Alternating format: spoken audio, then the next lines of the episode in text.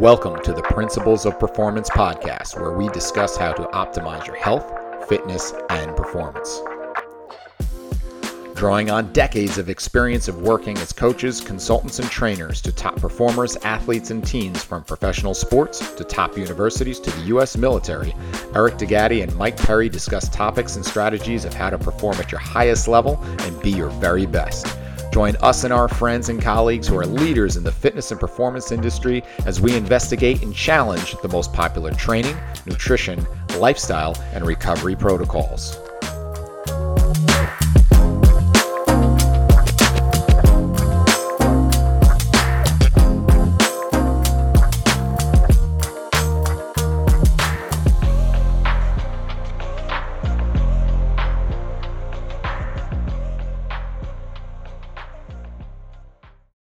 And away we go. Here we are, episode number 18 of the Principles of Performance podcast. I'm your host, Eric D'Agati, along with my co host, Mike Perry. Mike, how are you this morning? Excellent. How are you today, bud? You, everything good down in Jersey? Uh, everything is great. And I'm very excited because our topic today, and this is going to surprise some people as a self proclaimed tough guy meathead from Jersey, you would think that the last thing I want to talk about and really get excited about is yoga. But it is. Mm-hmm. and I and, and I couldn't pick somebody better to do it with uh, than Gwen Lawrence. And Gwen and I met, and we had a, a bunch of years we worked together at the Giants. And uh, buckle up when you listen to this bio of what she's done. She's worked with over 3,000 MLB, NFL, NHL, MLS, LPGA, NBA athletes. She was uh, featured in ESPN uh, magazine's Best Innovation in Sports Medicine. Uh, she's been practicing uh, as a fitness professional and, and, yoga professional since 1990. She's appeared on every show you could imagine, from the Today Show, Good Day New York, Dr. Oz. Uh, she's worked with every team you could think of, uh, from the Giants, Knicks, Mets, Red Bulls, Rangers, NYCFC, uh, members of the Yankees, schools from Columbia, Yale, Manhattan, UNC. Uh, and then she's written books.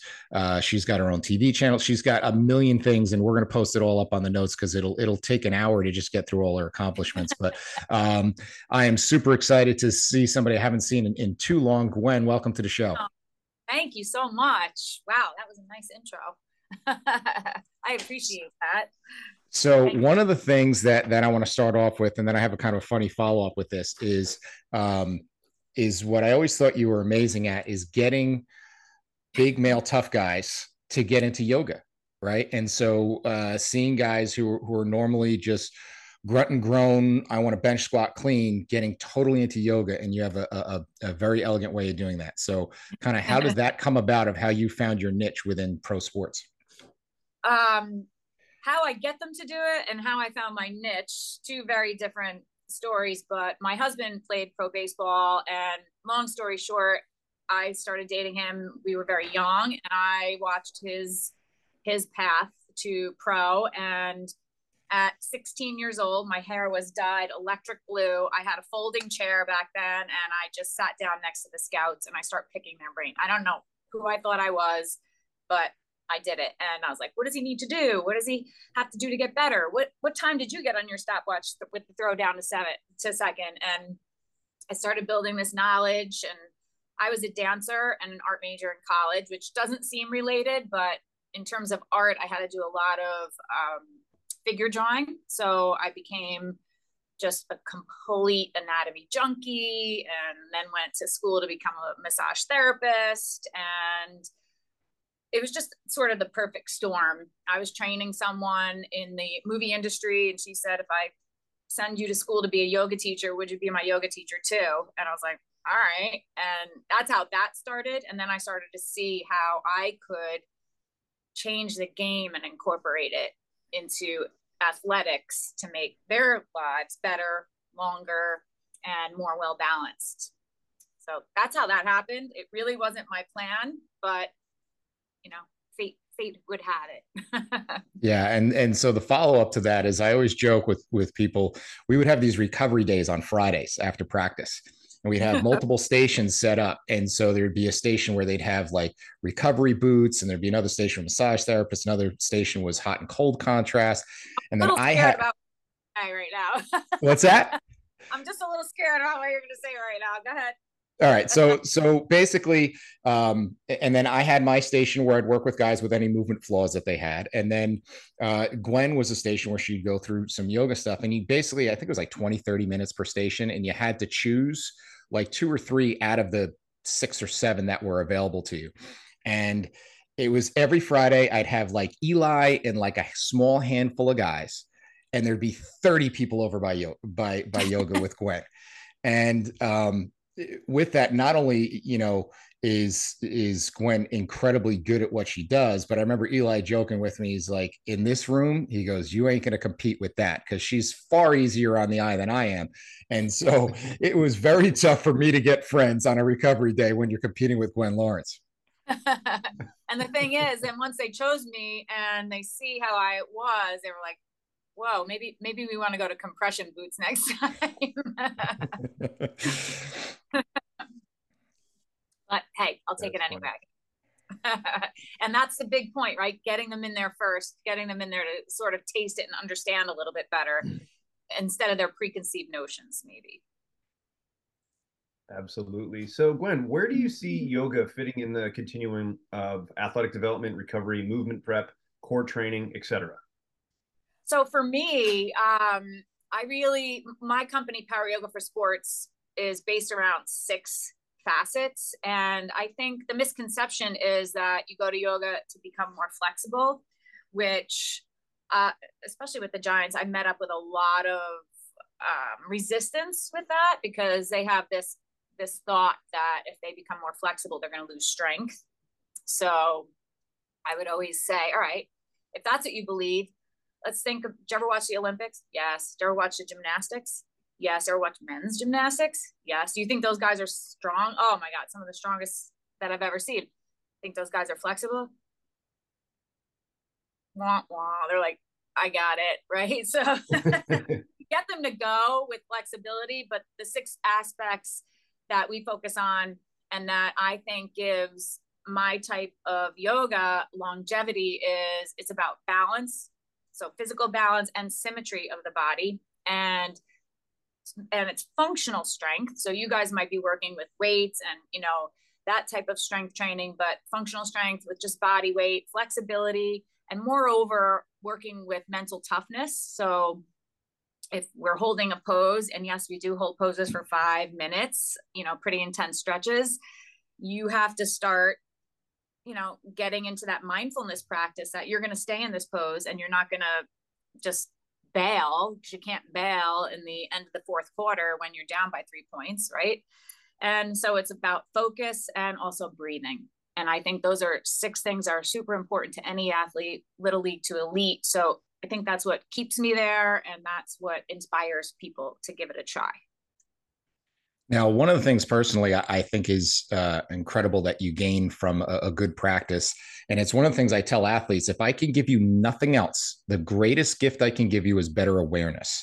And whether that's awareness of the impact of sleep or nutrition on your body, or the mm-hmm. uh, realization of this is why I can't get my hips through on my baseball swing um, or just the awareness of of how your body feels. And most of the athletes, especially when I work, you know, with the NFL guys, was they don't aware they're not aware of just how crappy they feel right? Mm-hmm. and they just assume this is how you're supposed to feel and they don't even know that they're off. And then once we we've worked with them they now have the awareness to know i know when i'm right and i know when i'm wrong and i actually know what i can do about it.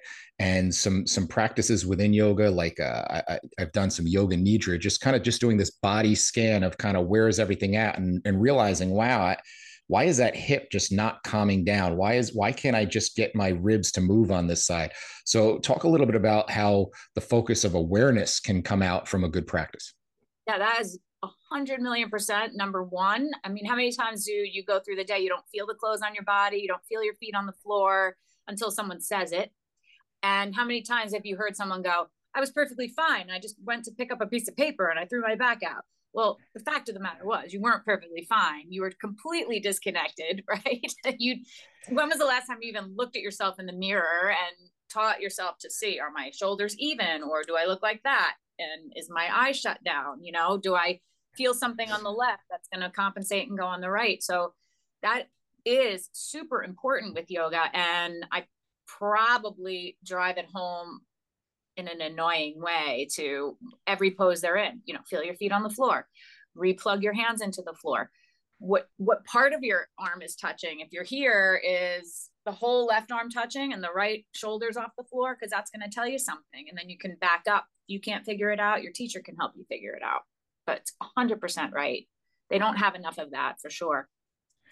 Now, when we talk about yoga, for the people who aren't as familiar with it, and I'm a I'm I'm a self-admitted hack in terms of the little bit that I know, but diving a little bit into the history of it and how uh, its central roots branched off into different a lot of different um, machinations and variations of the practice. And so you had people that focus more on strength building uh, through it because they were always the strongest practitioners, like the Ashtanga and things like that. And then there's others that are more biased towards uh, more meditative type of practices. So tell us a little bit about how, if I'm going to go sign up for a yoga class, like what do I need to look for so I actually find one that matches what I need?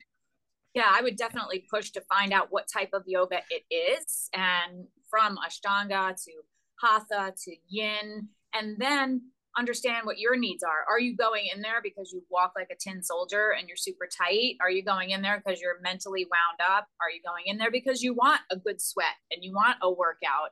And look them look them up. You can go on the web and there's probably 12 to 15 different types, if not maybe infinitely more. And you got to find that one that really suits you. You wouldn't you wouldn't go and lift if you were um, you know your shoulders are fried and you have 800 although we would probably tend to dif- to disagree. You've had all these knee replacements and you know you're not going to go squat 500 pounds. You're going to find that workout that works for you and it's the same with yoga. It's it, everyone thinks there's one type of yoga but thank you for bringing that up because that's not the case. Well unfortunately people still do dumb shit and that's why we have a job is because mike and i basically teach people all the time of like this is how you write a program when you don't have everything available to you. So uh, that's a lot of um, of what we do. Now now mike your next question kind of to leads into exactly that. Yeah absolutely. So how do you see yoga being blended in with traditional strength and conditioning models? Um, I I see it in a few ways. It could be pre you know your pre-lift to really if you're that person that has really stiff joints and really can't get really good range of motion and need someone to sort of observe you before to see if there's any imbalances. So again if your shoulders are like this and you're going into an upper body day uh, unless we address this probably that bench press probably the shoulder work eh, it's not going to go down too well. There's going to be some compensation it's going to trickle down into other issues. So I see it before. I also see it um, mostly with my athletes. It depends on where they are in their training cycle. So, you know, I could kick their butt off season. We can do, you know, pretty aggressive Ashtanga type flows. And, or if we're in season, pre or post game, we might have to do more of a yin practice where it would complement your lift or your game and open you up in those sore spots and kind of realign and get the blood flowing and uh, stimulate the nervous system again. Does that does that answer your question?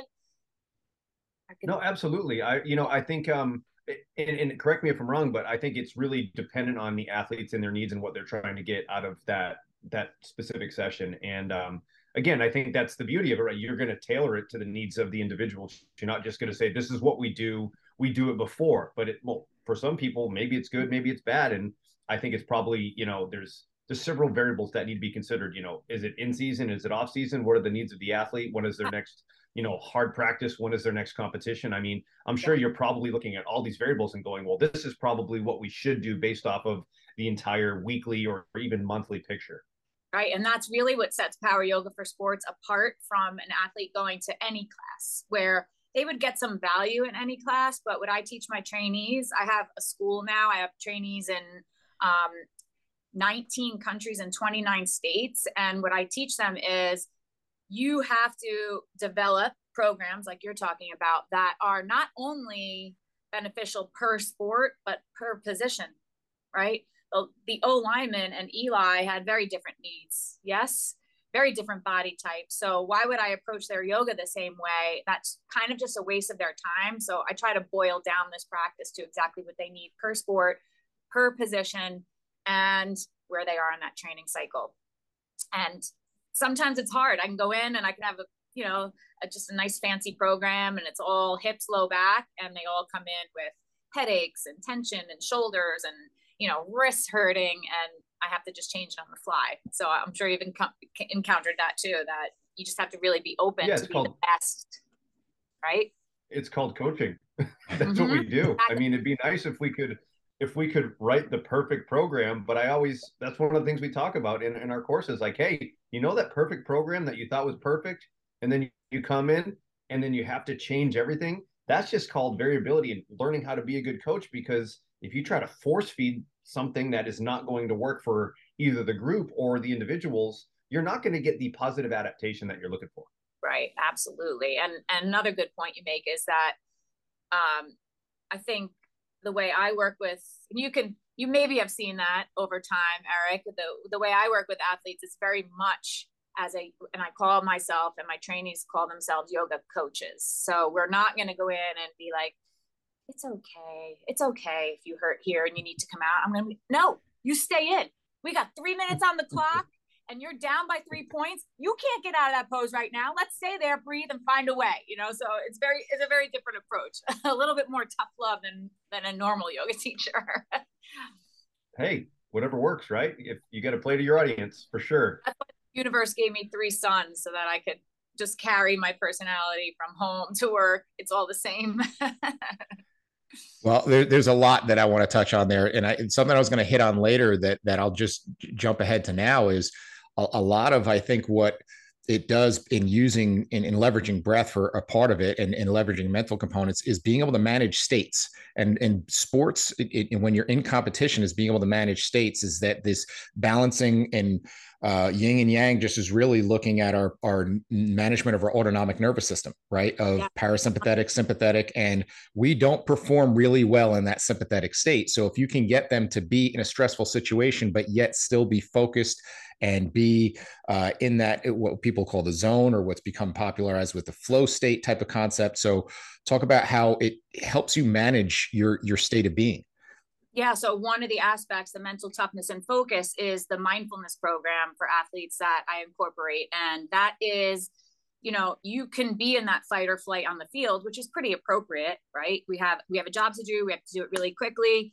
But when the play is over and you're either on the bench, there's you know those little you said uh, you know body scanning before. That's one that you can't necessarily do on the field but it's slowing down the breath breathing in and out through the nose deep down into the belly. Diaphragmatic breathing shuts down that fight or flight response and stimulates that um, rest and repose parasympathetic and gets you ready and clearer thinking to go back on the field access that playbook and perform. You we've seen it before with I'm not going to name names on the Giants, but we've seen players lose it, go on the sideline, do kind of silly things, and then go back in the game and just make mistakes and keep snowballing. You've seen it with with MLB pitchers on the mound. You know when they're when the hitters in their head. You see their head get down, and you're done. So that's another place that you really need to start in, in terms of performance longevity and you know health on you know on the field uh, yeah i love that yeah, you, we're all on the same page. so I, I, want to go back to blending it in with strength and conditioning, and uh, a couple points. So the first one is uh, I can't tell you how many times, and Mike, you probably experience it when I'm doing a what people consider a, a traditional strength and conditioning session, and we do something. They're like, "Oh, this kind of feels like yoga. It kind of looks like yoga," and I'm like, "It doesn't look or feel like it. It is." I said, "I didn't like. I didn't invent shit." like all of this is stolen and I'm just repackaging it. And so as, as I still line from that Mike loves to use is I'm sneaking the vitamins in the food here. So what I can do is is when I do things that are uh, you know a turkish getup is is just a yoga flow uh mm-hmm. you know when i go through some some of the warm-ups that we do it's just a yoga flow and so um incorporating it in and sneaking it in so it doesn't have to be this binary thing of i do my strength i do my yoga it could be blended very elegantly Right. And um, one of my kind of trade trademark things is taking an athlete in a sport in a certain position and I do side by side with the yoga pose. It's exactly like it. If you just look behind you, you see the power lifter in a yoga squat. right? So I would train that power lifter to sit in that squat for two minutes and make sure, and then maybe go up and down, you know, three, four minutes straight, building the toughness, building that functional strength, and even your runner. That's beginnings of a lunge and a lunge twist. And so, in terms of lifting, yes, and each sport in each position and all the movements in each sport always look like a yoga pose. Constantly freezing that ESPN and taking a screenshot and putting it up against a yoga pose. and then the other component of it is is that it's also not binary in that people will hear about some you know famous athlete that changed their training and they said oh they got away from lifting heavy weights and now they're they're doing yoga and look at their performances. Got so everybody says well i'm going to just drop everything and just do yoga without understanding that that goes against some of the principles of of human performance and that it's there still needs to be an element of moving fast. Like we had Derek Hansen on the show talking about sprinting and talking yeah. about force velocity continuums. Like, so just getting in that pose and holding it for two minutes doesn't mean you're going to be able to do it fast, doesn't mean you'll do it a lot. So there's still conditioning that has to happen to it. But first, you have to be able to get those joints and positions and postures to accept and control those those positions and then we can layer the other stuff on top but if you just abandon everything go to yoga you know with no offense i always joke that if you oh, if, if, if, and, and so, so the joke that i have is is if you just abandon everything go to yoga i said I'm this I'm slow, but I will race any yoga instructor any day because everything's slow, elegant, and, going. with you being an exception, Gwen, because you go to your LA Fitness and find your yoga instructor. They're super bendy and but they don't produce a lot of force right? They don't produce a lot of speed so it's part of a continuum. Yes and one of the magical equations in power yoga for sports and the reason i called it power yoga for sports um, which people sometimes don't understand because i think it's going to be power yoga. Like you talked about before more of an ashtanga kind of heavy duty. For me it's strength plus flexibility equals power. And I'm going to be there and help you with functional strength, all those other aspects and flexibility. So you can get more power to push off for that speed training with the forceful extension of the glutes and the thighs and the legs that they're going to get from you. But I've been lifting weights since I'm 14. And one thing that's not on that bio is in 1990, I was in Miss Fitness America on ESPN. And don't even bother trying to Google it. It was way before the internet, and it is not. You're not able to find it. But I've been lifting weights for a very long time, and I still very much enjoy it. And I think any training program really has to be a balance of all types of training. For 100% sure. Hey, everybody, a quick break in the action here. Hope you're enjoying the show and we appreciate you listening. We're working hard to bring you the highest quality content and best guests every single week. So if you could do us a big favor and go and like and subscribe to the show on whatever platform you get your podcasts on, it would be greatly appreciated. Be sure to listen at the end of the show also to find out where you can find out more information about our courses, as well as a special discount code for all our listeners. Thanks again, and let's get back to the show. Okay, so let's talk about another big element that we've touched on a little bit is uh, the leverage of breathing. Now, breathing has also become something else that's become kind of in vogue, uh, mm. which is kind of funny to say. Like something that we yeah. do fifty thousand times a day finally became cool. Um, but we talk about it um, uh, a, a, lot now in in fitness. Um, but talk about the role of breath and and how that's pretty much the centerpiece of i mean uh, of and even some of the, the, the terminology of prana and so forth is is is synonymous with breath. Yeah so we've always been taught you know and you know in through the mouth in through the nose out through the mouth right and things like that. In yoga it's always in and out through the nose to again stimulate that rest and repose so that you can get into a pose. Now, let's say you're in a deep stretch and it's one of the ones that we're going to hold for four or five minutes. Your mind is going to start telling you things. Your mind is going to start talking you out of it, giving you a million reasons why. And then I say, if this is happening and they all start laughing, I say, I know that's happening because it happens to me too. Go back to your breath, just focus and say inhale, exhale, or start counting the breaths. And just like body scanning as a mindfulness tool, counting breaths and really tuning into the breath is a way to find that strength. The other uh, really important that isn't really touched on is when you, I mean, when you go through your normal day, you're really only filling a third of the lung with normal breathing. But to take that time during the yoga, just because it's convenient, or again, bringing the awareness, like Mike had touched on, and to really fill the entire lung and flush the entire lung. And what that does is a way other than diet and stress reduction that uh, alkalizes your body. And your alkaline body is a body that doesn't feed on disease and that recovers quicker and becomes a fat burning machine. And um, so that's really another nice little sidebar of what can happen with proper breathing. So mike i apologize. I'm gonna i'm gonna stay on this one before you get to your question because i want to dig a, a little bit a little bit deeper into the breath thing. So what's happened now is you get you know these silly t- twitter wars back and forth now that breathing has become cool is that you know one of the, the rebounds was let's teach people to not breathe with this apical type chest neck breathing and let's get them to breathe into their belly. And then everybody says well no belly breathing is not the right thing because it'll stiffen your rib cage. Tell us what a real full breath should look and feel like. Okay i never heard that by the way. I, for one either, reason but... i'm not on yeah. social media it gave me uh, like anxiety attacks. Yes, the yoga teacher can have anxiety attacks being on social media. I dive in, I dive in the pool of stupid of of social media every once in a while just to see what we're up against. I got it. Well, then you could keep me posted. I'll have it filtered for you. I don't want to go on there anymore. People are just too mean. But um, you know, what you touched on is it's it, it's not a hard fast rule. So you know, yes, that diaphragmatic belly breath is appropriate, but not when you're on the field. You know, you want that. You want to send the blood. You want the brain to go, oh, I'm in peril. Send the blood to the to the legs and stuff like that. But so that you can get the play done. But on the other side of the coin, that stiffening the rib cage, uh, I if you're doing a real calming three part yogic breath, it would be inhaling through the nose, so you fill the belly, which a lot of people, you know, holding their posture and me as being raised as a dancer, I was always told to hold my stomach in. So for me to even exhale and fill my belly, it just makes my mind explode. So you put your hands on your belly. The first part of your breath is inflating so that that diaphragm moves down, gives the lungs space.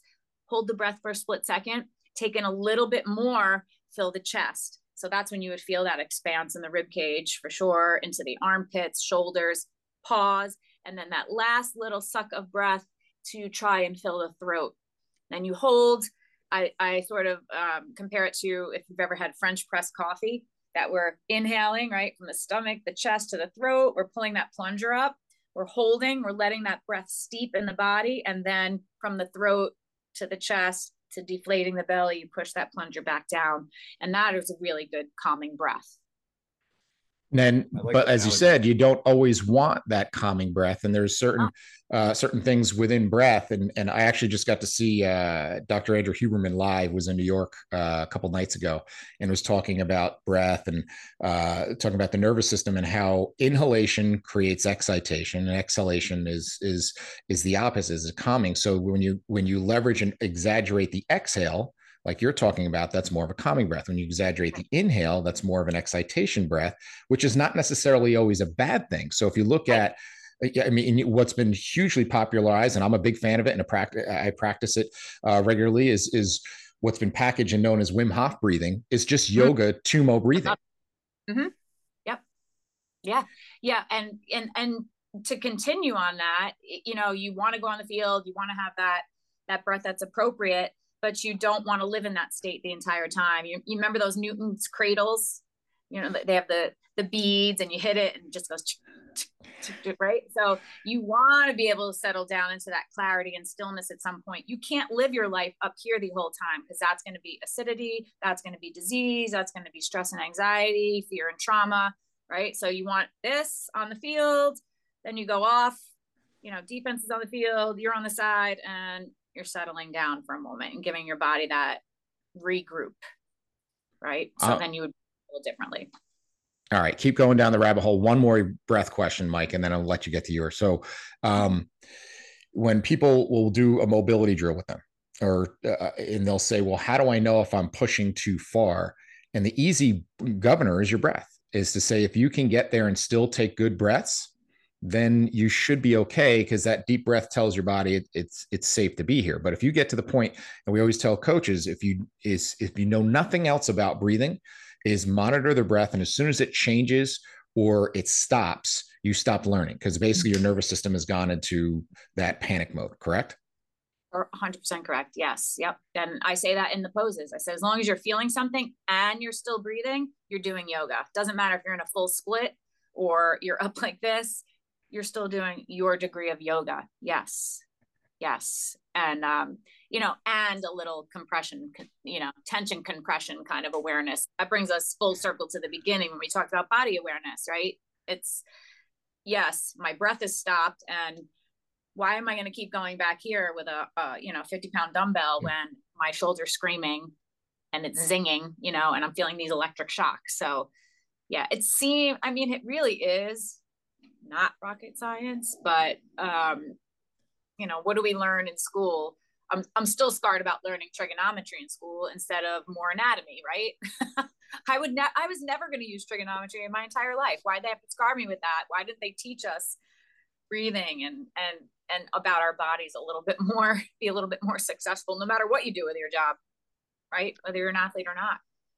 Yeah, you know, one that that gets me thinking. I think in our world of strength and conditioning, we always talk. People want sets and reps and how many. And uh, you know, when we are trying to improve mobility and we are talking about breath, that is where the awareness piece is so important because some people will need five to seven breaths. Some people will need fifteen. Right. So that's that's why it's so important to talk to educate our our clients and the people that we work with about the process because people just want the package. They want to just tell me what to do. And it's just like well i can tell you what to do and there's nothing wrong with that but if i can teach you what to do and and you start to understand how your body responds and what your body needs you're going to get a lot more bang for your buck because you are actually paying attention to breath to movement to see how your body's responding to you know these positions in the breathing. So um, i think that's a hard part for a lot of people because they just they want george do we do five sets of seven or five sets of ten? Like which one's better? And it's like and, and i hate to give people the cop out answer but it's like it really does depend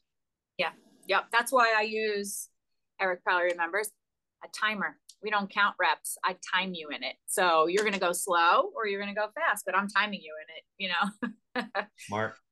Yeah. And, and we just completely disconnect from any thinking of let's count this because what do they do when they're, they know they got to do 10, one, two, three, four, five, six, seven, nine, 10, right? Yeah, exactly. Because we want to get it over with and check it and check that box. And that, that doesn't work either. no time, timing is definitely one of the best ways especially if you're working with a group at the same time because again you give them numbers 10 looks very different to everybody but um, telling them how many reps you know you need to fit into the package you were given like you said you're fast twitch muscle person you're a slow twitch muscle person i don't know can you change that perhaps but you're going to utilize your gifts and we're going to design these programs in correlation to your job, your gifts, your body structure. So it's all it's all in alignment. So we've talked about sort of the the mental components, right? We've talked about mental toughness, and we've also talked about sort of that rest and digest. Um, you know, for for people that want to get a more clear picture of how yoga can fit into sort of their everyday life, um, where do you see what's the best way to explain that continuum to people from you know sports performance and and this really sort of high end uh, sort of performance profile? And then people that just want to learn how to slow down a little bit is there a way that you sort of educate people on that entire process?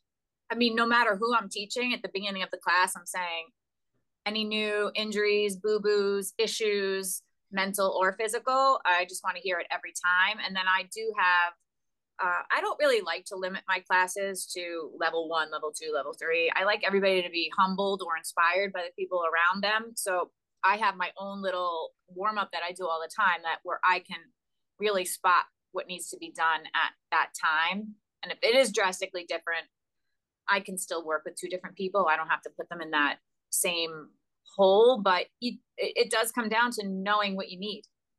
You know, you may want six pack abs that may be your goal or 8 12 pack abs but if you have other more pressing needs first, you really have to be honest with yourself and then and then the abs will come.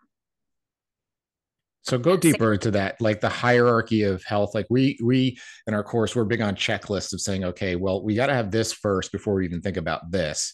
Yeah. Tell me about kind of that hierarchy and, and we have a, a, performance pyramid that I use to teach of where we have health as the foundation of all of it. Because I say it doesn't matter if you're not healthy. Your number one ability is your availability. No one scored a touchdown or hit a home run from the training room, but health going beyond that of mental health, of of physio your physiology being healthy and all the different systems being interactive. And then on top of that is movement. And then on top of that is performance. And on top of that is recovery. And then skill is this little, you know, piece at the top. So talk about kind of your checklist of the hierarchy of overall wellness and well-being through yoga yeah I, I, would kind of be i think i would be in alignment with yours. I like that that pyramid like the food pyramid. Um i think i would put you put the health at the bottom right? Yeah. Yeah foundation of all of it. Are you 14 and you know in perfect health limber mind is open it's not cluttered with crap yet or you know where are are you post surgery are you you know where are you in terms of health so that we could build that program from that stage of the and then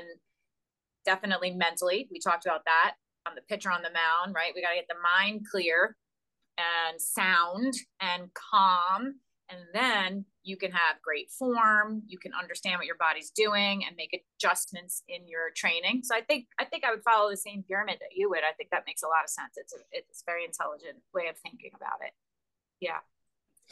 Send that to me. I want to see it. Do you I'm have it written to. out? I yeah. do. I'll show. I'll send it to you uh, um, right away. So I want to go back to something you said before about your your scarring in school, and not to get into into deep, you know, history trauma here, Gwen. But um, but it made me think of something. Um, my my younger son came home when he was in high school a couple years ago, and he said, uh, you know, they have us. We have us part of. I, I said, what are you doing, gym? He's like, oh, well, now we're in wellness. And I said, what do you do? He goes, oh, we're doing yoga. And I got super excited. I'm like, wow, we're finally getting someplace, you know, like that, that's being even thought of, let alone incorporated it. And he goes, he goes, yeah, it's great. He goes, just, we go in a room, we all go to sleep. like, I, I knew so, and I'm like, no, that is that's just the shittiest interpretation I've ever heard of yoga. And but how could we actually do this right? Because we do have not only do you have stuff that's really being missed that could be incredibly valuable for anyone going about their lives and, and mm. being more robust and resilient and healthy.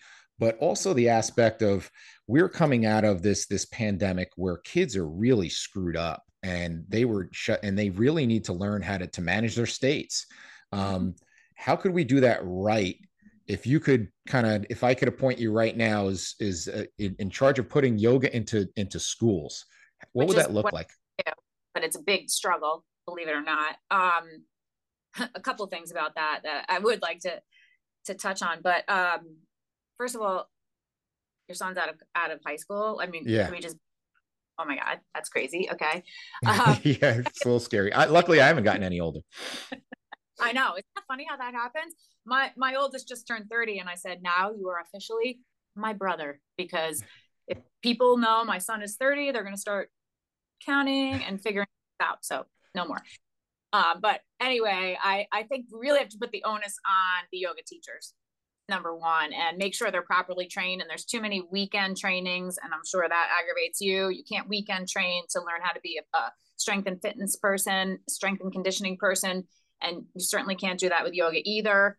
And and then again back to one of your points is structuring these programs. So i do still teach some high school teams and i do love that level because they're still so hungry not like the pros. And uh, i do my warm up i kick their butt a little appropriate to the sport that they're in. And then we do our relaxation. Now that being said if uh, we just did a 40 minute series and program and I bring them into this final relaxation, there's always a snorer or two. But if their goal is to go in there and know they're going to sleep, I, I think that that's um, that's a little bit of a shame and a little waste of their time, and definitely have to put the onus on training the teachers a little bit better. And when I do my final relaxation, they're also in a stretch. They're not just lying down on the mat, super comfy. So uh, we do supported fish, and they have a block in their back. so we get some nice spinal extension. We open the lungs and the chest, and their heads should be to the floor. And if they're not, they they're here. So they are doing a little work, and they fall asleep a little bit less. Well, and for the, the people listening uh, to the audio of this, make sure you check out the, the video on YouTube, and we'll also definitely post that as one of our highlights this week. And and I think going back to the to the schools, and and it's something that we assume that kids are going to you know poo poo and laugh off, but like I've put it in with some of my high school teams and high school football players. Um, and it, that's some of the things they feedback that they like the most. Like at the end of like a recovery session or even like adding it in with some visualization and kind of talking them through um, of just getting it to, to breathe deep and settle down because that may be the only time they've ever actually like paused and, and, experienced silence experienced um, being just nothing to do. You're not on your phone. You don't have to take a test. You're not at practice. You're not trying to get back and forth you have this is it. Just shut down and just be Yep. And um, yeah, I make sure all phones are out and off, except for maybe the one kid that might put some nice music on at the end. But um, absolutely, that's the you know the only time that they're. I could pretty much guarantee that they're they're slowing down for sure. Um, I was gonna say something, but it just went out of my head about that. I'll think about it later. I want to know where you find a high school kid that's got nice music on their phone. I let the kids run the run the music in the weight room, and every week I say, you know, last week I thought I heard the shittiest music ever, and then this week you topped it. and I sound like definitely sound like the boomer old guy, but it is awful what they listen to. So hey, let me know I'm, where you I'm find getting there now music. too, man. I'm like I'm talking to the kids, and I'm just like I just feel like I'm the guy that's like just get off my lawn. Like I just see it. Like I feel like we're like those commercials where we're starting to sound like our parents. Yeah, hundred percent. You don't know music. this isn't real rap. Where's Run DMC? Yeah. I'm, I'm so age category. wow, this time is flying by. So I I, I want to make sure that we get everything in. Um, Mike, I know you, you, I've interrupted you quite a bit because I've been jumping all over the place because I had all these questions that I had for Gwen. What what are you thinking about right now? you know you know i think about sort of the the sports performance aspect and working with athletes and i think it, that they're so sort of hammered with the go go go sort of mindset you got to do more right you look at these you know i'm working with 40 i'm doing consulting with 40 soccer players right now and and, and this is a small school and these kids are go go go and um i think because of the nature of what they're trying to do all these kids are trying to you know get uh, basically sign a pro contract. And um, you know, I think one thing that they really athletes in general could use is just the ability to just turn off the electronics, understand that quiet is good, and if they can if they can settle their mind right and they can improve their overall you know tissue extensibility and, and their movement profile i think this is such a necessary thing but again it comes down to the education because it's not just hanging out in a hot room and you know, sweating it off. Like there's nothing wrong with that. That's going to serve a purpose. But I feel like even more so now, athletes need the mental side of of yoga and and the mental side of breath.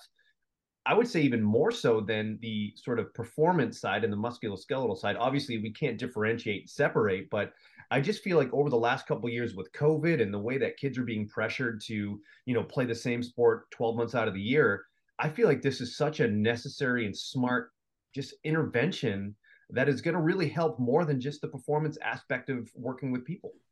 I, when I work with athletes, I think the, the best way to get into their brain a little bit is give them those analogies. So I use that, you know, uh, pond analogy. And if someone's flashing around in the pond and, you know, and freaking out and just causing a lot of ruckus and chaos in the water and the bottom of the water, it is just mucky and dirty and you can't see clearly until you're still and you let that sediment go down all of a sudden even the grossest pond can become a little more clear and that's exactly how your brain works and i remember what i was going to say when they're in their relaxation. Another way I keep them awake is I read them um, inspirational stories. So if it's if it's athletes, I have a book called Mind Gym, and it's individual short stories that on determination and you know all these kinds of things with real athlete names and I have a lot of other, you know, famous fail stories that I like to inspire them by so that they tune in a little. But you will always get the snore. That's awesome. I actually use a, a visualization thing where, I, and I stole this from a, a coach that used to work for me, where I kind of walk them through the process of saying, okay, let's let's think about why we're doing all this. And I say, mm-hmm. all right, let's. Mm-hmm. It's this high school football team. I say, okay, it is a cold December night and we play our state championship games at, at MetLife Stadium, you're walking into MetLife Stadium and like walk them through and let them feel every experience. Like feel your feet on the cold ground, look around, hear the sound of the crowd, feel the chill up your arms. Think about what you're doing in warmups. Think about all the, you know, you picture the color of the other team's jerseys, like very vivid kind of story, and then kind of walk them through until when literally it finishes with like the buzzer just went off you run on the field like this culmination of everything and people and it's just really powerful the energy in the room when we're yeah. done with it well that's proper visualization and bravo to you for doing that because you need to involve all your senses when you're visualiz- visualizing and it takes it one step further which i'm sure you know kids don't have to know but it is when you're visualizing something in that way with all of your senses involved, you are involving the same neurons in the same order that you would if you were actually performing. And then you're patterning your body to think and know it has already been in that situation. So things that you've already done and been to places you've been to, they don't make you nervous because you've already been there. It's it's those unknown first time things. So um, you know, you see in the Olympics, the downhill skiers um, or you know the ones that go down the ramp. Is that the downhill? Is that downhill or the, the you know technically it's all downhill isn't it? Yeah, i guess yeah. And even the races they're at the top before they go ahead and they're going like this. They're bringing themselves through that race exactly through that course and they're and they're core is engaging, their legs are engaging, their ankles are kind of moving and sending all the same signals. And when they go down there, the body's like, oh, I've done this before. I know where to go. And, you know, and so you're doing exactly right. And I think more people need to understand too that you can't just say, see the Super Bowl ring, right? That's cool, but there's so much A, B, C, D, E, F, G before we get the Z. And what Eric said is, is exactly right. I actually preface it with a story. There's a famous story of Jesse Owens who was, you know, I don't know if he was sitting or lying in the inside uh, of the track with his eyes closed, and everybody else is running their repeats. And the coach went to him. He said, "When are you going to do your your repeats?" And he said, "I just did." In my ah, head. I never came across that one. That's great. Yeah, yeah. Awesome. See so we have cut we have covered a lot of ground here. Um, as I said in the beginning, you do a lot of different things, and you, you mentioned some of the stuff between your, eh, you know, uh, certifying professionals and then also working with teams and consulting. Tell us kind of what you're you're working on now, and uh, and what new and exciting stuff you have coming up in the in the months and uh, to come.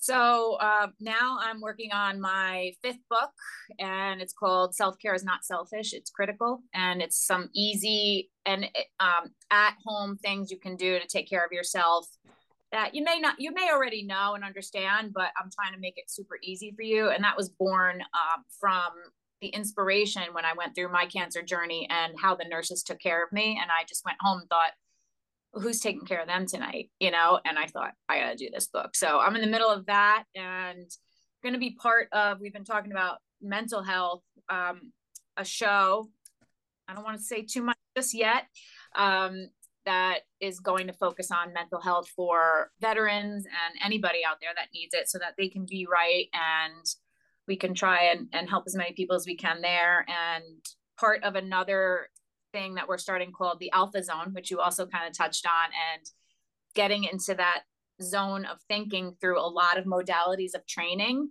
And maybe you guys can be part of that. Maybe I'll refer you, but this is going to be some really famous heavy hitter trainers um, accessing people all over the country a remote kind of training thing for elite. So um, those are the those are a few things I'm working on right now, other than you know momming and working out and trying to stay sane myself.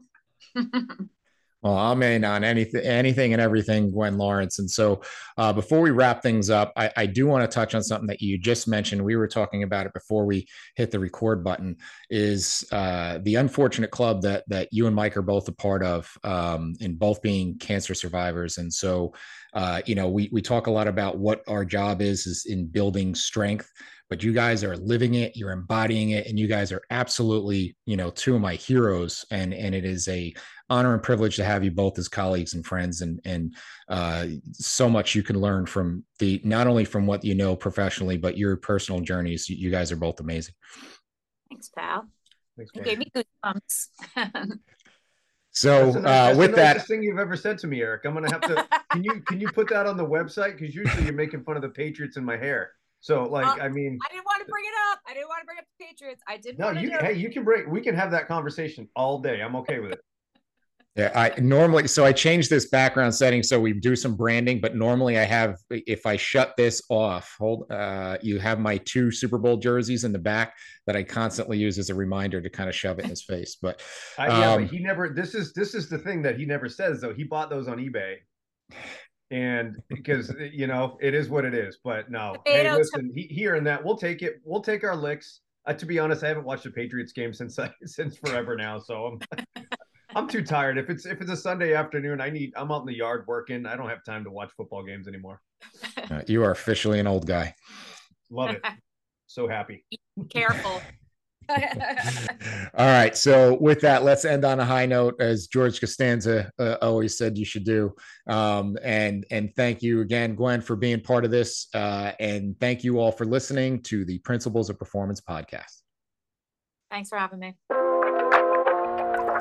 Thank you for listening to the Principles of Performance podcast. If you've enjoyed our content, please like and share on your social media outlets, as well as subscribe and give us a review on YouTube, Apple Podcasts, or whatever your preferred platform is to listen to.